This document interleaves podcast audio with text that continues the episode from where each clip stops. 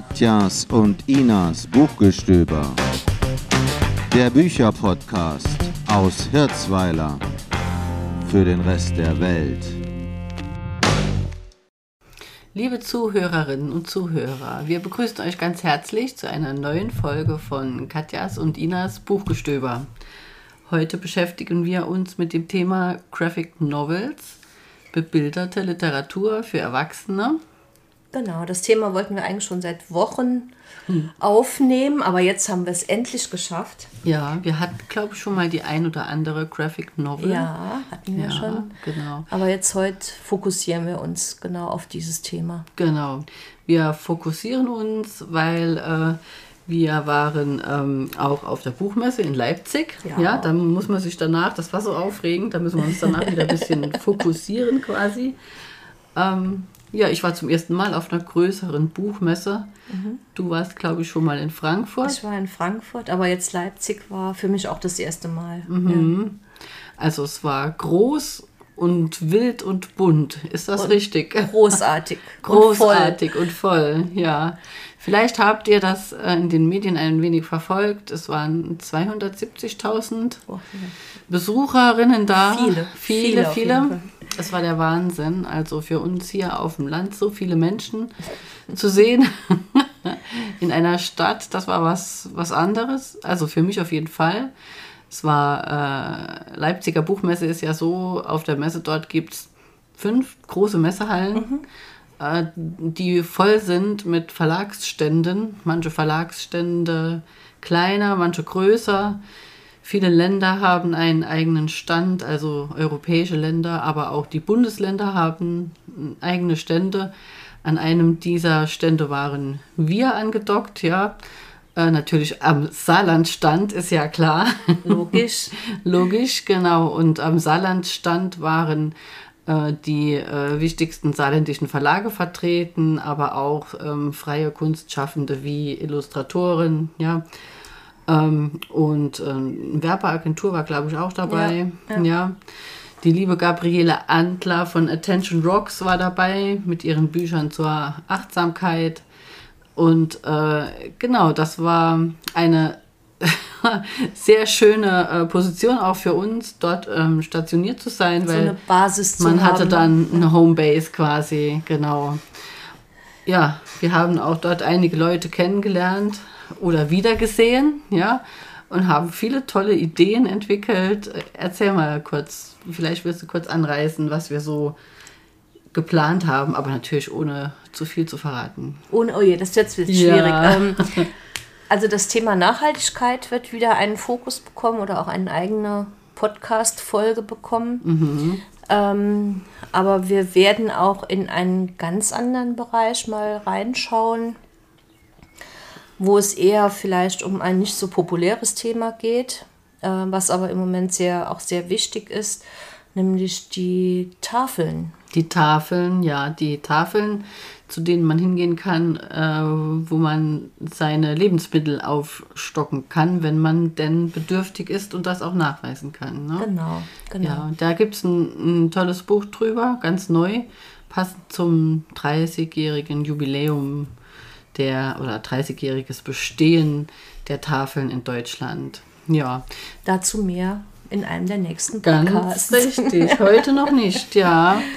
Was haben wir noch? Wir haben hier äh, ja einfach, sagen wir mal so, Pläne, äh, an denen ihr auch aktiv teilnehmen können werdet, sagen wir mal so.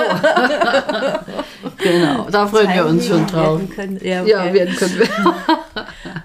ja, genau, also es sind im Moment noch viele Ideen. Wir sind jetzt mal, haben jetzt mal angefangen, ja. das Ganze etwas konkreter umzusetzen und dann werden wir euch natürlich informieren, genau. sobald es konkret ist. Ja, ja.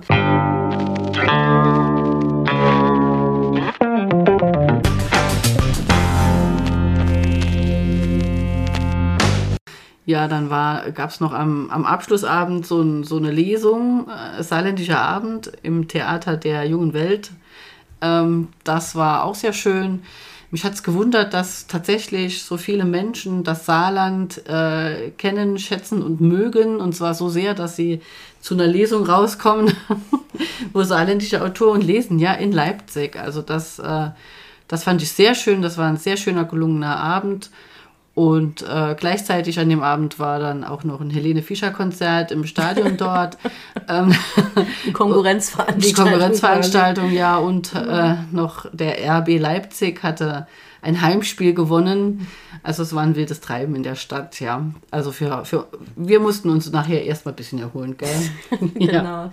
Genau. Was auch in Leipzig sehr schön war, bei der Buchmesse gab es angegliedert eine eine Messe ähm, zum Thema Manga mhm. und äh, Comics, ja. Die Manga, ja, ja, Mangas. Ja gut, ich denke Mangas und Comics ja, hängt ja eh so, zusammen. Ne? Genau. Also eng zusammen. Genau, also da war ein recht buntes Völkchen auch unterwegs, viele junge Leute verkleidet als, ich kenne mich da nicht aus, aber äh, so Roleplay-mäßig auch. Mhm. Und es gab unendlich viele Mangas auch zu kaufen. Mangas sind ja so diese japanischen Comics. Die Ina wollte auch unbedingt welche haben, hat sich auch welche gekauft. und äh, der nette Verkäufer hat dann ihr auch erklärt, äh, wie man diese Mangas liest. Ja? Von hinten nach vorne. Von hinten nach vorne, genau. Aber ähm, ja, also man war schon auch geflasht von, von dieser Fülle an Eindrücken, die es dort gab. Ne?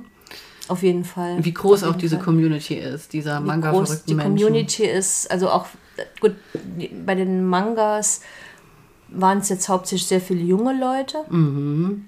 aber auch an den anderen Ständen waren zum Teil also endlose Schlangen, auch ja. von sehr jungen Menschen wenn irgendwo äh, es die Möglichkeit gab, einen Autor persönlich kennenzulernen oder sich die Bücher signieren zu lassen, da waren teilweise die halb, eine halbe Halle irgendwie hat ja, äh, mit verstopft. einer Schlange gef gefüllt, verstopft. Ja. Da ist man schon fast gar nicht mehr vorbeigekommen.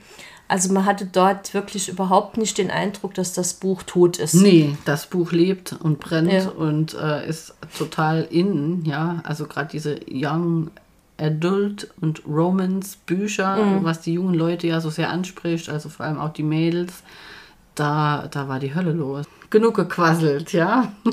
Genau. Sollen also, wir mal loslegen? Nochmal zurück zu unserem Thema, also ja. Graphic Novels. Du hast so schön gesagt, bebilderte Literatur für Erwachsene. Mhm. Und du hast ich habe nämlich was, dabei. Was Japanisches dabei, genau. Was Japanisches dabei. Ja. Ich habe was Deutsches dabei. Möchtest du vielleicht anfangen? Ja, könnte ich gerne machen. Also ich habe mich ein bisschen gefragt, auch was ist denn der Unterschied zwischen Graphic Novel und äh, Comic und ähm, äh, äh Manga, ja. Aber das ist auch ein bisschen müßig, das sich jetzt zu überlegen. Graphic Novel ist quasi so die ernste Literatur unter den Comics, habe ich das Gefühl, so ein bisschen. Die Frau Claes guckt ganz kritisch. Ja, also es, ich meine, es sind schon irgendwo auch Comics, ne? aber ja. ähm, ob das jetzt die ernstere Variante ist, ich, weiß ich nicht. Ja, okay. Also gut, ich habe was mitgebracht äh, von einer Dame, die heißt Hiromi Kawakami. Äh, sie hat das Buch geschrieben, Der Himmel ist blau, die Erde ist weiß eine Liebesgeschichte. Und dieses Buch ist in verschiedenen Ausgaben erschienen. Sie hat äh, zuerst einen Roman diesen Namens verfasst. Im Jahr 2000 ist er in Japan erschienen, aber auch in Deutschland auf, auf Deutsch direkt, weil sie ist eine bekannte japanische Schriftstellerin. Sie hat zuerst Science Fiction geschrieben äh, und hat dann später also diese Gegenwartsliteratur auch geschrieben, hat also in Japan alle äh, Literaturpreise, die mhm. es dort gibt, ähm, auch gewonnen. Der Titel hier heißt im Original Sensei no Kaban, die Mappe des Lehrers. ja, aber, perfektes Japanisch. Ja, ich hoffe ja. Die, heißt die Mappe des Lehrers und das trifft den Inhalt des Buches ähm, besser als der deutsche Titel, finde ich. Ähm, und zwar geht's, es ist eine Liebesgeschichte zwischen der 38-jährigen Tsukiko mit ihrem ehemaligen Lehrer, den sie nur Sensei auch nennt. Der hat zwar auch einen Namen im Buch, aber den nennt sie so. Es ist jetzt nicht so, dass sie da seine Schülerin war, sondern es ist einfach eine Person, äh, die sie kennt schon, schon lange. Ja, also war nicht bei ihm im Unterricht, haben später erst, ähm, also sie treffen sich quasi wieder. Ja, diese Tsukiko ist 38 und lebt allein. Sie glaubt selbst, dass sie zur Liebe nicht begabt sei. Sie ist überzeugte Alleinstehende, also überzeugt Single und ist auch nicht auf der Suche nach, nach einer Beziehung mhm. in irgendeiner Art. Und aber eines Tages trifft sie in einem Lokal zufällig ihren alten Lehrer wieder und äh, stellt sich raus, er lebt auch allein. Er ist Witwer und so mit mehreren Treffen. Also man geht einfach ins gleiche Lokal, weil man dann da in der Nähe wohnt. Da entsteht eine merkwürdige Freundschaft, bei der halt nicht klar ist, was eigentlich die Beweggründe sind. Die merken halt nur, sie unterhalten sich gern Aha. Und sie suchen auch die Nähe des anderen. Sie, sie, unterhalten sich auch gerne über Essen, über verschiedene Gerichte, zusammen auch mit diesem äh, Besitzer von dem Lokal okay. und machen dann mit diesem Besitzer zusammen auch eine Fahrt aufs Land, ähm, um Pilze zu suchen. Mhm. Ja, und dann äh, ist ein, ein, schönes langes Kapitel, geht es darum, wie sie in der japanischen Wildnis Pilze suchen. und ähm, dann auch quasi immer näher zueinander finden, aber nicht jetzt, dass sie irgendwie plötzlich übereinander herfallen. Ähm, die Tsukiko hat schon gemerkt, dass sie ihn sehr gerne hat, mhm. ja, aber irgendwann äh, sitzen sie da in einem Park auf einer Bank und ähm, er fragt sie dann mit den Worten, äh, würden Sie zum Zwecke eines Liebesverhältnisses eine Beziehung mit mir eingehen. Oh, okay. Ja. Also Sie sind auch per se, das weiß ich jetzt nicht, wie das tatsächlich im Original, also ja, in Japanisch ja, keine Ahnung, aber es ist irgendwie so eine ganz andere Art von Liebesgeschichte so. Ganz zart. Ganz zart, so ganz, ja. Okay. Genau, und das ist auch das Schöne an der Sprache ich glaube, das ist typisch für die Hirumi Kawakami. Ich habe noch eine andere Geschichte von ihr gelesen, dass sie so eine ruhige, sanfte Erzählweise hat. Hm, also so äh, unspektakulär. Mhm. Also es gibt keine großen emotionalen Ausbrüche äh, in irgendeiner Art. Äh, die, die Protagonisten machen auch keine eigentlich äh, überraschenden Dinge. Mhm. Ja, äh, wobei, das muss ich auch sagen, für uns, für mich, äh, sind da viele überraschende Dinge dabei, weil man merkt, dass es aus einer anderen Kultur kommt. Ne? Also wie die ihren Tagesablauf bestimmen, wie die Relevanz von Freizeit ist, die Schlafgewohnheiten, die, die, welche Schuhe die anhaben, wie die essen, was die trinken, ähm, wie die einfach auch miteinander mhm. reden. Das ist ähm, ganz klar. Äh, anders, ja, als wie ich es jemals schreiben würde. Ja, ich denke, weil das auch aus dieser anderen Kultur kommt. Und das fand ich persönlich sehr interessant. Ähm, irgendeiner hat gesagt, äh, ah ja, irgendein Journalist, die wahrscheinlich schönste Liebesgeschichte des Jahres. Und es ist wirklich eine schöne Liebesgeschichte. Muss ich wirklich sagen, ja. Und am Ende gibt es in dieser ähm, in diesem Textbuch, also in dem normalen Roman, ein Glossar, wo auch diese ganzen japanischen Begriffe und koreanische Begriffe, weil sie ist halb Koreanerin, die Protagonistin, äh, erklärt sind. Das fand ich super interessant. Und das Ganze, das ist natürlich die Krönung, gibt es auch noch als Graphic Novel, was ich dann später erst erfahren habe. Und die gibt es im Moment zumindest leider nur antiquarisch zu erhalten. Okay. Ja, die ist aus dem Jahr 2011, ist aus dem Verlag Carlsen in zwei Bänden erschienen.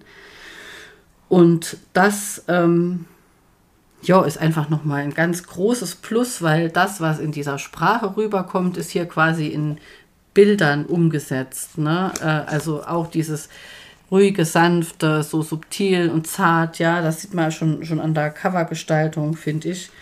Ähm, und äh, dieser ähm, Illustrator, der heißt Hiro Taniguchi, ist in Japan ein sehr bekannter Illustrator, ähm, den ich natürlich auch vorher nicht kannte. Das ist äh, wohl in, in Japan ein bisschen eine größere Sache, Illustrator zu sein. Also mhm. da wird man eher geschätzt. Also wenn man das hier so sieht, auch ist am Ende ein Interview drin mit beiden, also mit der Autorin und mit dem Illustrator. Da wird das mehr so gleichwertig gesehen. Ne? Also bei uns mhm. hat man ja, kriegt man ja oft gar nicht mit. Wir hatten jetzt dieses Buch illustriert, das ja, steht vielleicht ja. ganz hinten irgendwo, aber hier ist das wirklich prominent. Ähm, jo, klar, dass der auch zu Wort kommt, wie und warum er was gezeichnet hat. Ja. Ja, was soll ich dazu sagen? Es ist schwarz-weiß. Äh, ist, ist das normal? Das ist nee, oder? Das ist willkürlich, ob welche Farbe so eine Graphic Novel hat. Ne? Das ist drin. willkürlich, genau. Ja. Aber ähm, das äh, äh, ist natürlich noch äh, zusätzlich interessant, wie dann alles auch noch aussieht. Na, man sieht dann hier natürlich auch mhm. das Straßenbild und das, was sie halt essen und, äh, und äh, wie, wie sie schlafen, ne? diese Häuser, gerade auf dem Land so, ne?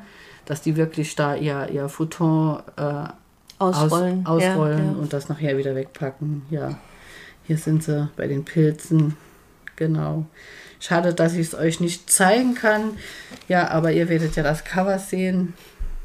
Ja, ja, wie gesagt, also kann ich sehr, sehr empfehlen, auch äh, sich das, wenn man interessiert ist, antiquarisch zu besorgen. Es war jetzt nicht, ähm, es war nicht weder, weder viel teurer noch viel mhm. günstiger, mm. als es gewesen wäre, wenn es, äh, ja, ja, genau, ja. genau. Okay. Ja. Sehr schön. Sieht auch sehr schön aus vom Cover. Gell. Wie du sagst, so ein bisschen auch. Ich glaube, das sind Kirschblüten. Kirschblüten, genau. Ja. ja, ja. Weil wie in jedem guten japanischen Roman kommt auch das Kirschblütenfest natürlich, drin vor. Natürlich, ja. natürlich. ja. Sehr schön. Genau. Ja. Gut, dann vielen Dank. Ja, gerne.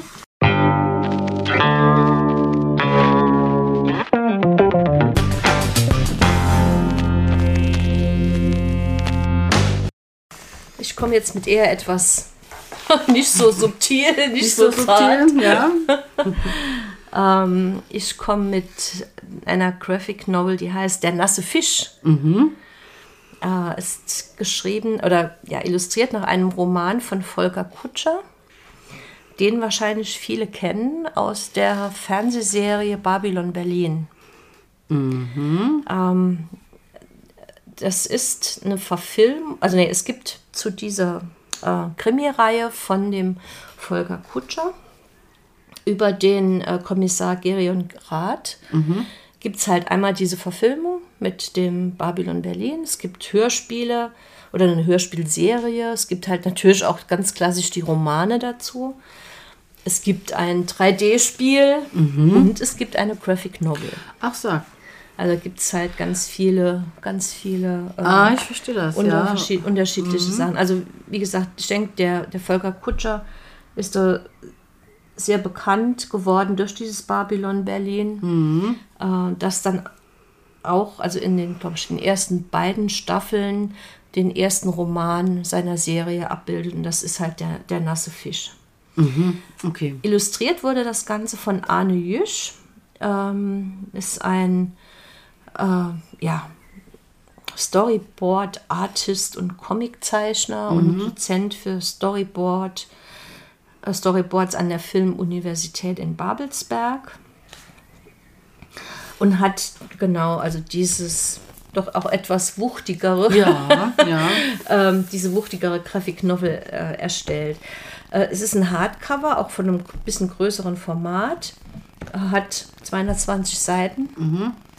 ähm, auch erschienen im Carlsen Verlag. Mhm und hat gekostet, ich glaube, 20 Euro, was ich jetzt für dieses Buch ja. eigentlich noch relativ, ja, also ja. eigentlich absolut okay finde. Es hat zum Beispiel auch so einen ähm, ganz schönen äh, Vorsatz, ne, so mhm. mit, mit so speziell ja. mit Papier, also so richtig. Es hat aber auch kein Lesebändchen, wir müssen mal. Nee, es hat kein Lesebändchen. Was suchen mit Lesebändchen? genau. ja, nee, aber das ist ja auch wirklich dickes Papier und da ist ja alles das auch sehr, ja. Also man hat so das Gefühl, das wird so richtig mit, mit, mit Liebe. ja, und es riecht Liebe, auch schön nach Buch, ja. Mit Liebe schön. gemacht und ja. aufwendig gemacht. Mhm. Ähm, da ist auch am Ende ein Interview mit dem, mit dem Arne Jüsch drin, äh, wo er dann auch, also auch mit so, mit so Skizzen von ihm, mhm. wo man dann so sieht, wie sich das entwickelt hat, wo er dann auch ähm, Informationen so ein bisschen gibt, wie er vorgegangen ist, wo mhm. er auch, sag ich mal, die Inspiration her hatte für die Mode, für die Straßenbilder und den ganzen Kram. Und es ist, also ich finde es einfach sehr schön gemacht. Also man nennt die, die Art, ist auch schwarz-weiß. Mhm. Ähm, das ist eine Aquarell, aquarellierte Grauschattierung und große Schwarzfläche, habe ich irgendwo gelesen. So. Genau, also und worum geht es eigentlich ja. bei, dem, bei dem Roman? Äh, oder bei dieser Serie und wie gesagt, der, der nasse Fisch ist halt der erste, der erste Band. Äh, es geht um einen Kölner Kommissar, der Gerion Rath. Äh, der wurde nach Berlin versetzt. Sein Vater hat da ein paar Fäden gezogen, ähm, nachdem der, ihr, sein Sohn dann im Einsatz ähm, den Sohn eines einflussreichen Zeitungsverlegers erschossen hat. Mhm. Und dann hat er halt in Köln keine ist klar. Keine Chance mehr gehabt und wurde dann halt, wie gesagt, über die Beziehungen von dem Vater nach Berlin versetzt und arbeitet dort im Polizeipräsidium Alexanderplatz mhm. oder auch Rote Burg genannt. Mhm. Mhm. Erst fängt er an in die Sitten, in der Sittenpolizei. Mhm. Er will aber, er hat eigentlich sein Ziel, in die Mordkommission zu wechseln, ähm, weil die wird geleitet von einem sehr bekannten Kriminalrat, dem Ernst Gennert, den es auch wirklich gegeben hat. Also das ist so eine historische Figur, mhm. der wohl sehr fortschrittlich war, damals schon mit kriminalistischen Methoden äh, und Vorgehensweise und eine sehr hohe Aufklärungsrate hatte. Mhm. Ähm, und er sieht so seine Chance irgendwo als eine unidentifizierte Leiche aus einem Kanal ge geborgen wird und schaltet sich dann so ein bisschen in diese Mordermittlungen ein, schleicht sich da so ein bisschen ein. Dann stößt er auf so eine ganz bunte Mischung, äh, militante Exilrussen. Es geht um Zaren um, oder um geschmuggeltes Gold. Es geht um einen Putsch, äh, organisiertes Verbrechen. Also so alles, was überhaupt nur, was es überhaupt nur geben kann, ist dann halt auch mit dabei. Und er kommt da auch immer tiefer eigentlich so ein bisschen in den Schlamassel. Er wird auch erpressbar, weil er dann von so einem Nachtclubbesitzer ähm, Kokain entgegennimmt und mhm. das auch konsumiert. Ne? Also er kommt so ein bisschen in diese Szene. In diese Szene rein. Und ähm, ja, es ist, es ist schon, also es ist eigentlich eine spannende Geschichte. Wie gesagt, er, er manövriert sich da teilweise selbst so ein bisschen in die Probleme rein. Ähm, aber es ist, es finde ich sehr, ja. Menschlich. Menschlich, menschlich. Und ähm, kann ja mal passieren, diese, ne, wenn man Koks angeboten kriegt, dass man den dann, dann auch nimmt. Ne? Selbst ja, ja, verkonsumiert. Ja. Ups, ne? genau. Ja.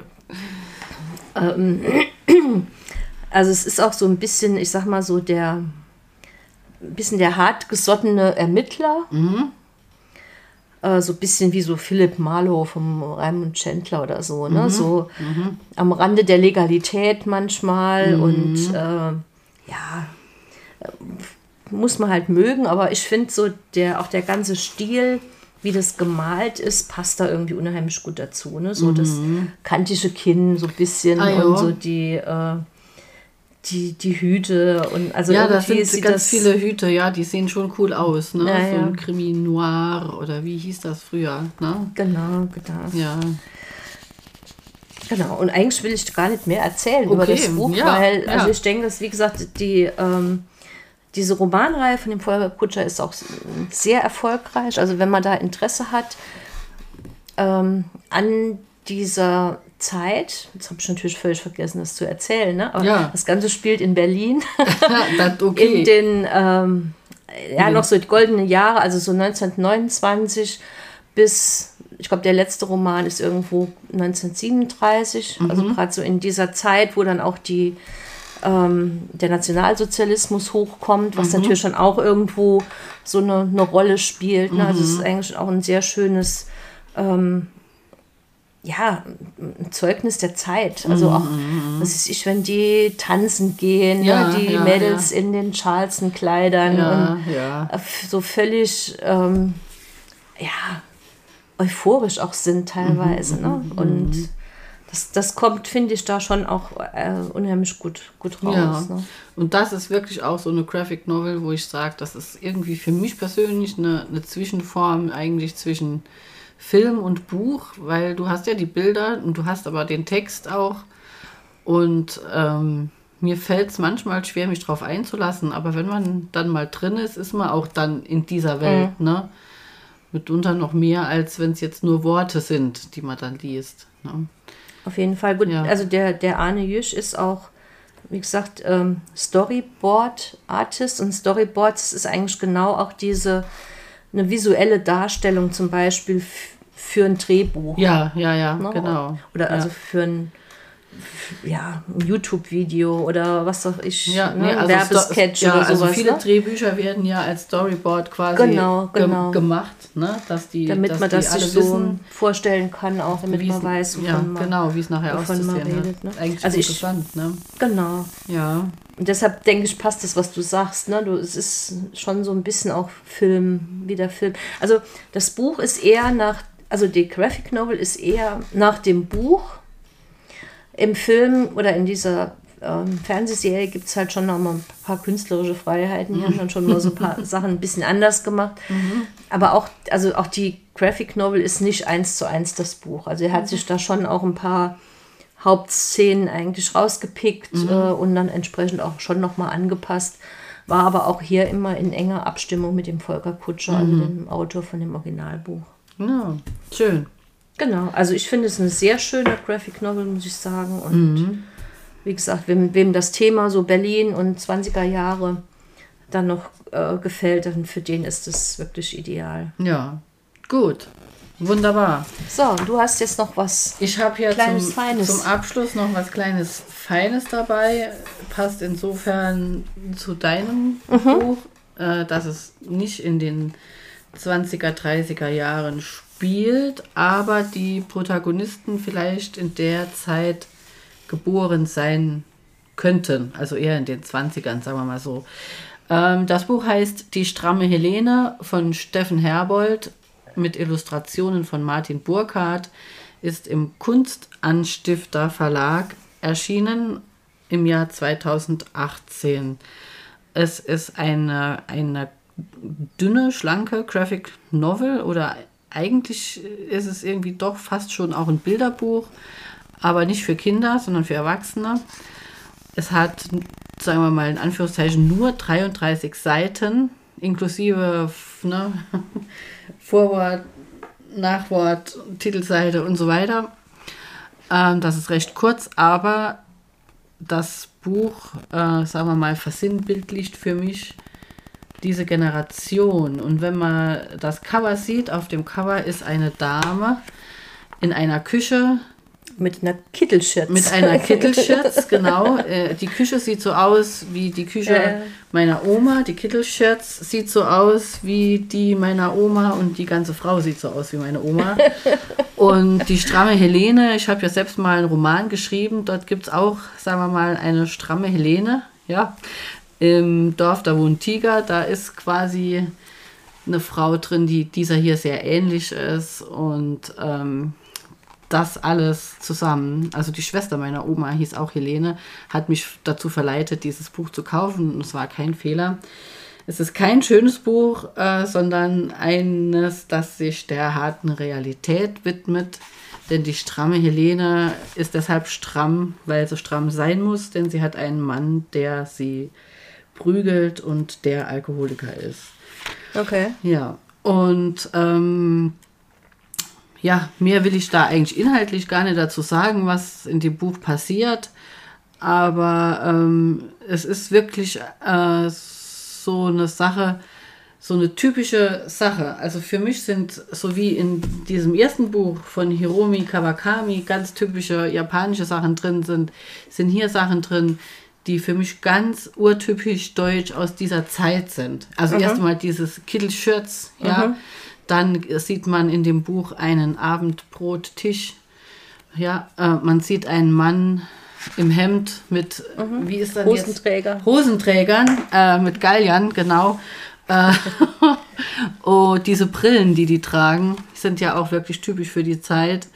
Die Küchenuhr und die alles. Küchenuhr, ne? alles, ja. Und ähm, auch wie sie natürlich als Paar miteinander umgehen. Dass er natürlich sie schlägt, ist, ist, ist also der Gipfel quasi einer Beziehung, wie wir sie oft schon beschrieben haben, wenn wir über patriarchale Strukturen sprechen. ja, Es ist, die Helene ist natürlich eine Frau, die, wenn sie es unbedingt wollte, vielleicht befreien könnte aus ihrem Elend, ja.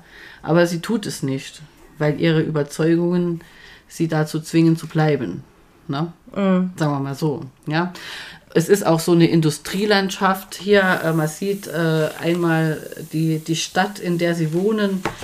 Es, es spielt nicht im Saarland, aber es hat mich so ein bisschen daran erinnert, wie es hier wohl früher ausgesehen hat, als es die ganzen Hütten noch gab. Äh, und dieses, dieses Straßenbild, es ist alles so, so grau in grau, wie es ja früher tatsächlich war, ne? wenn man jetzt zum Beispiel Neunkirchen nimmt.